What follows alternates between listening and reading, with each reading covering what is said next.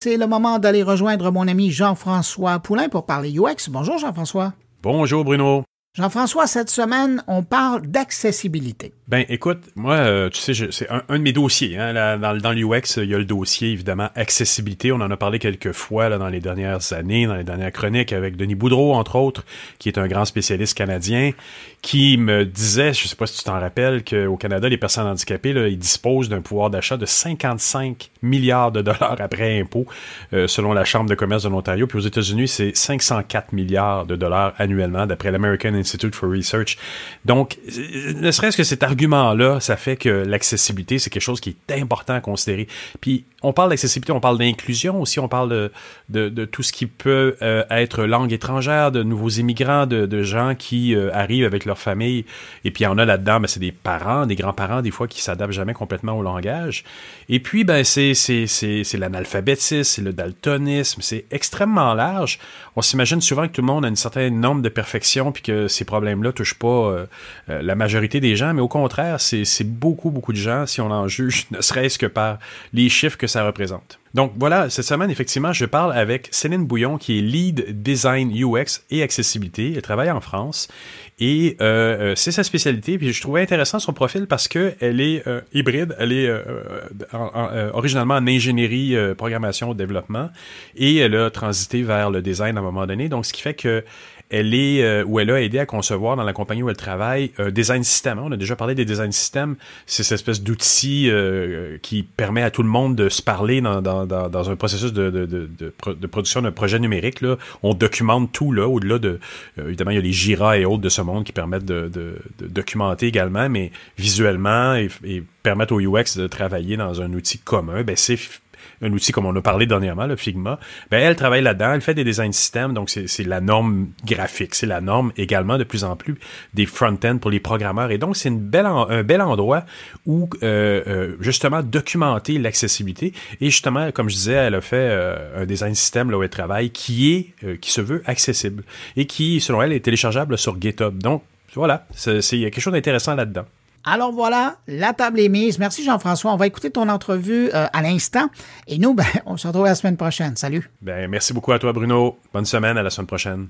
Alors, l'accessibilité numérique, pour, euh, pour moi, hein, c'est vraiment euh, s'assurer que, que tout service numérique est utilisable par toute personne, quelle que soit sa situation, dont de handicap. Ça peut être un, un handicap, différents. En fait, on peut, on peut penser à des handicaps moteurs, des handicaps visuels, euh, des handicaps même culturels. Hein. C'est-à-dire, par exemple, si on, on, est dans une autre culture que la sienne, on n'a pas accès à, la bonne, euh, à notre langue native, on va dire, on peut, on peut être dans une forme de handicap. Donc, comment on s'assure finalement que les services sont utilisables par, euh, par toutes et tous? Euh, Et c'est ce, plutôt cette définition universelle que moi j'ai en tête. Euh, bien sûr, il y a y a un focus sur tout ce qui est handicap. Euh, parce que euh, les personnes qui sont euh, qui sont en situation de handicap font partie des, des, groupes de personnes qui sont les plus marginalisées dans la société et invisibilisées, en tout cas de, de, ce que je peux connaître en, en, France et, et, un peu ailleurs. Donc c'est c'est ça l'idée de l'accessibilité numérique. Personne n'aime parler d'une faiblesse qu'ils peuvent avoir face à leur père. Un problème d'audition, un problème avec les yeux, c'est quelque chose qu'on tente de cacher parce qu'on veut tous être dans une certaine forme, dans une certaine forme de perfection. Donc, quand on est déjà dans cette forme de perfection-là, on les voit pas parce que tout le monde cache ou essaie de cacher ces imperfections-là. Ouais. Alors, il y a, y a, aussi euh, parfois on parle d'une imperfection qui est moins cachée, qui est celle de, de la vue. Par exemple, les lunettes. Mmh euh, curieusement, c'est beaucoup plus accepté euh, d'avoir des lunettes, par exemple, qu'une justement une aide auditive. Euh, par, euh, par euh, l'entourage ou par la personne elle-même. Donc, c'est ce qui est aussi intéressant, c'est tout l'aspect sociétal qu'il y a dans cette considération du handicap. C'est vrai. D'ailleurs, il y a différents modèles. On parle souvent de deux modèles qui se, qui se, qui s'affrontent entre guillemets, qui sont un peu à l'opposé en tout cas. C'est le modèle plutôt médical où on considère voilà qu'on a un problème et qu'il faut le, le soigner pour pour arriver à, à réintégrer, on va dire, la société, prendre partie dans la société, versus un modèle plus sociétal, euh, environnemental, on dit aussi, qui, euh, qui consiste à dire, bah, finalement, notre environnement aussi nous handicape. et donc, comment on fait pour changer cet environnement pour qu'il soit moins handicapant pour les personnes? Et c'est pour ça que souvent, je vais avoir tendance à, à, dire personne en situation de handicap et pas personne handicapée. C'est pas forcément ce qu'on appelle encore en France, je sais pas si c'est le terme mais en tout cas, la novlangue, c'est vraiment pour dire, bah, situation, ça remet quelqu'un dans un contexte. Et il y a ce contexte qui est handicap. Et par exemple, je donne souvent l'exemple dans la, dans la rue. Dans l'espace urbain, il y a des trottoirs. décider en fait d'abaisser les trottoirs, euh, ça permet à des personnes qui ont des qui sont en béquille, qui ont une poussette, euh, qui euh, qui sont dans un fauteuil roulant, de pouvoir mieux naviguer. Et ben là, c'est la même idée, mais dans le monde numérique. et et ce qui me tient à cœur, c'est souvent, donc d'un point de vue design, on va dire, puisque je suis dans cette partie-là, c'est la notion, enfin ce que j'appelle l'équité expérientielle. la plupart du temps, on, on va designer des expériences sur la base de la vue, euh, et en fait, il y a d'autres manières d'expérimenter le numérique grâce à des technologies d'assistance, ce qu'on appelle les technologies d'assistance. Donc, je donne pareil souvent l'exemple de quand on est aveugle parce que ça permet de, de voir rapidement euh, à quoi ça correspond. Mais quand on est euh, aveugle, on va expérimenter plutôt le, monde par, euh, par l'ouïe. Et donc, un lecteur d'écran, donc une technologie d'assistance qui permet aux, personnes aveugles, quand c'est bien développé, quand un produit est bien conçu, euh, d'accéder à l'expérience par l'ouïe. Finalement, il faut qu'on s'assure, nous, designers, je pense que c'est notre responsabilité dans ce qu'on conçoit, de concevoir à la fois pour quelqu'un qui y voit, à la fois pour quelqu'un qui va entendre euh, cette expérience, qui va accéder à l'expérience par lui, ou par le toucher. Et donc là, c'est par exemple une mhm. personne aveugle qui saurait le braille et qui utilise une plage braille. Et donc tout ça, ça va, si on voit vraiment ce, cette manière de designer en fonction des, du sens primaire qu'on utilise et de cette volonté d'arriver à l'équité expérientielle, eh ben on arrive aussi à designer euh, mieux, je pense.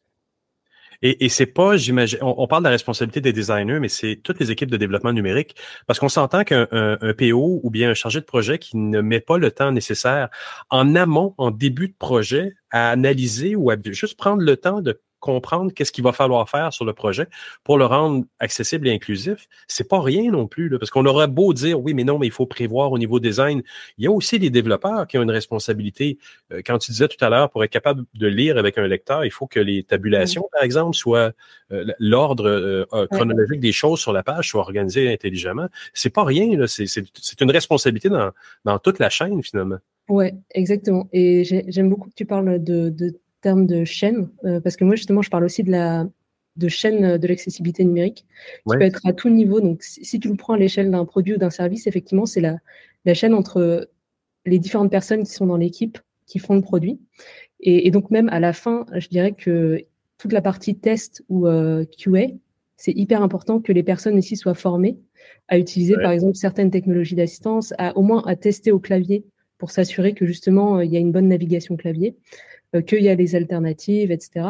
Et, euh, et donc, si en fait euh, on n'en est pas convaincu, il faut, il faut raisonner par l'absurde. C'est-à-dire que si on ne débute pas effectivement avec un chef de projet ou une chef de projet, une personne qui est PO et qui se dit, OK, ben, comment je dois inclure l'accessibilité numérique on est quasi sûr que ce sera pas le cas et que ce sera vu plus tard comme euh, comme un budget supplémentaire et tout refaire, etc.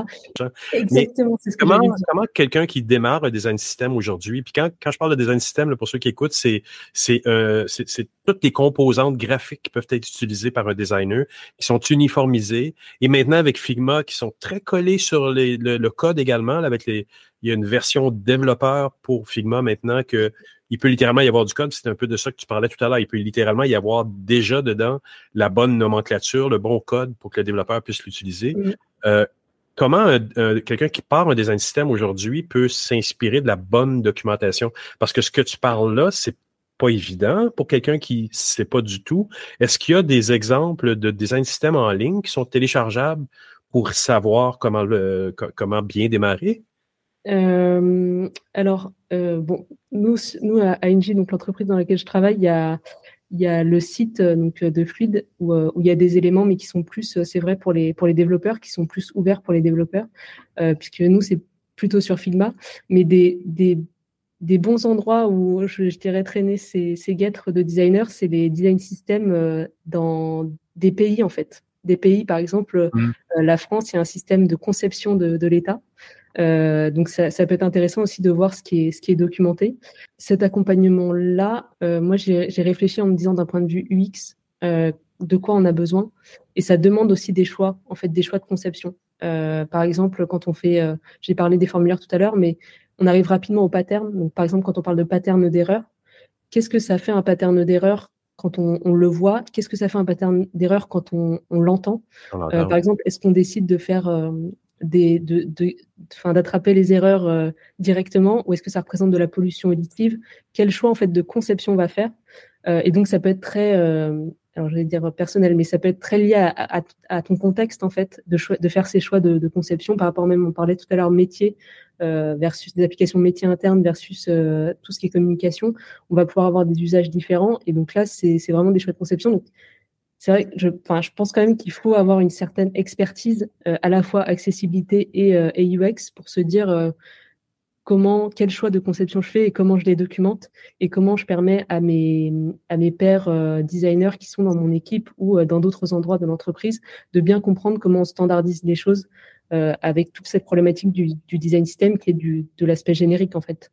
Ouais, c'est intéressant. C'est, essentiel en fait. si on ne l'a pas, ben, il faut aller chercher si on n'est qu'un, designer. Mais si on est un designer qui n'a pas encore les connaissances en accessibilité et inclusion, il faut littéralement, et qu'on est dans une grande société d'État ou dans une grande organisation, je pense que c'est un, c'est vraiment un incontournable. Ouais, et on, c'est vrai qu'on, on en parle régulièrement, mais en, rigolant, donc avec David De Vicente qui est, qui est, euh, qui est en charge du design system fluide. Mais c'est vrai que l'accessibilité n'est pas très accessible euh, pour euh, n'importe qui qui, qui commence. Ça, ça, peut sembler très technique et une montagne en fait à passer. Hmm. Et c'est pour ça qu'il faut aussi, bah, je pense, accepter que voilà, il y a, y, a, y a à apprendre. Et c'est tout un, un, pan aussi qu'on qu'on n'avait malheureusement pas en tête pendant, pendant, ou pas assez en tête en tout cas pendant longtemps.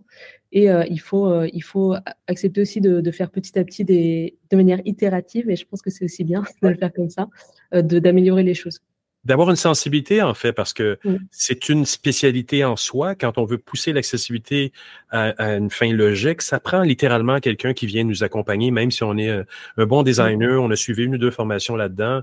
Il reste que d'avoir quelqu'un pour venir nous donner un petit coup de main là-dedans. C'est aussi important que pour un designer d'aller chercher quelqu'un qui fait des tests de temps en temps ou, ou des ateliers ou autre on peut pas on peut pas savoir tout faire mais il faut savoir quand appeler la bonne personne à la rescousse Exactement. Et avoir des personnes qui ont des années d'expérience sur, sur ce sujet-là, euh, qui peuvent te dire justement, bah, moi j'ai vu des tas de tests avec des personnes qui utilisent par exemple ce, type de, de lecteur d'écran et il se trouve que dans ton entreprise, la plupart des gens utilisent ça. Et donc finalement, je te conseille plutôt d'aller dans cette euh, piste de conception-là. Ouais. Mais voilà, c'est et, et pareil, dans une même forme de design, c'est-à-dire que c'est jamais terminé quoi. On va apprendre du terrain et on peut faire des on peut faire des erreurs. L'important c'est aussi de se dire mais comment moi je rattrape en fait ces, ces, problèmes de conception et comment je les améliore et comment je communique euh, avec euh, avec euh, ma mon audience et au final se dire aussi ben et c'est là aussi la chaîne de l'accessibilité. On en a parlé sur le produit, mais la chaîne de l'accessibilité c'est aussi quand on veut faire tourner une entreprise en, en mode inclusif, c'est toute l'entreprise. C'est comment tu permets d'avoir un processus justement à ton support, par exemple client, où euh, tu t'assures qu'il y a une page où les personnes, une page qui est accessible, bien sûr, où les personnes peuvent de manière accessible au moins dire bah j'ai tel bug, tel bug, tel bug, et c'est récupéré par un support client qui, qui connaît en fait ce sujet, ah qui est en capacité de l'escalader dans l'entreprise, etc. Après, c'est comment tu fais tes RH, comment tu fais tes Oui, oui, et, et c'est notre spécialité encore là de faire des parcours utilisateurs en accessibilité pour être capable de voir où il y a des manques euh, si euh, le support à la clientèle n'est pas équipé pour faire de, de, de, de, ça avec euh, l'accessibilité, c'est pas mieux. Et, maintenant, notre industrie va évoluer un grand coup avec tous les modèles de langage qui se présentent, l'intelligence artificielle.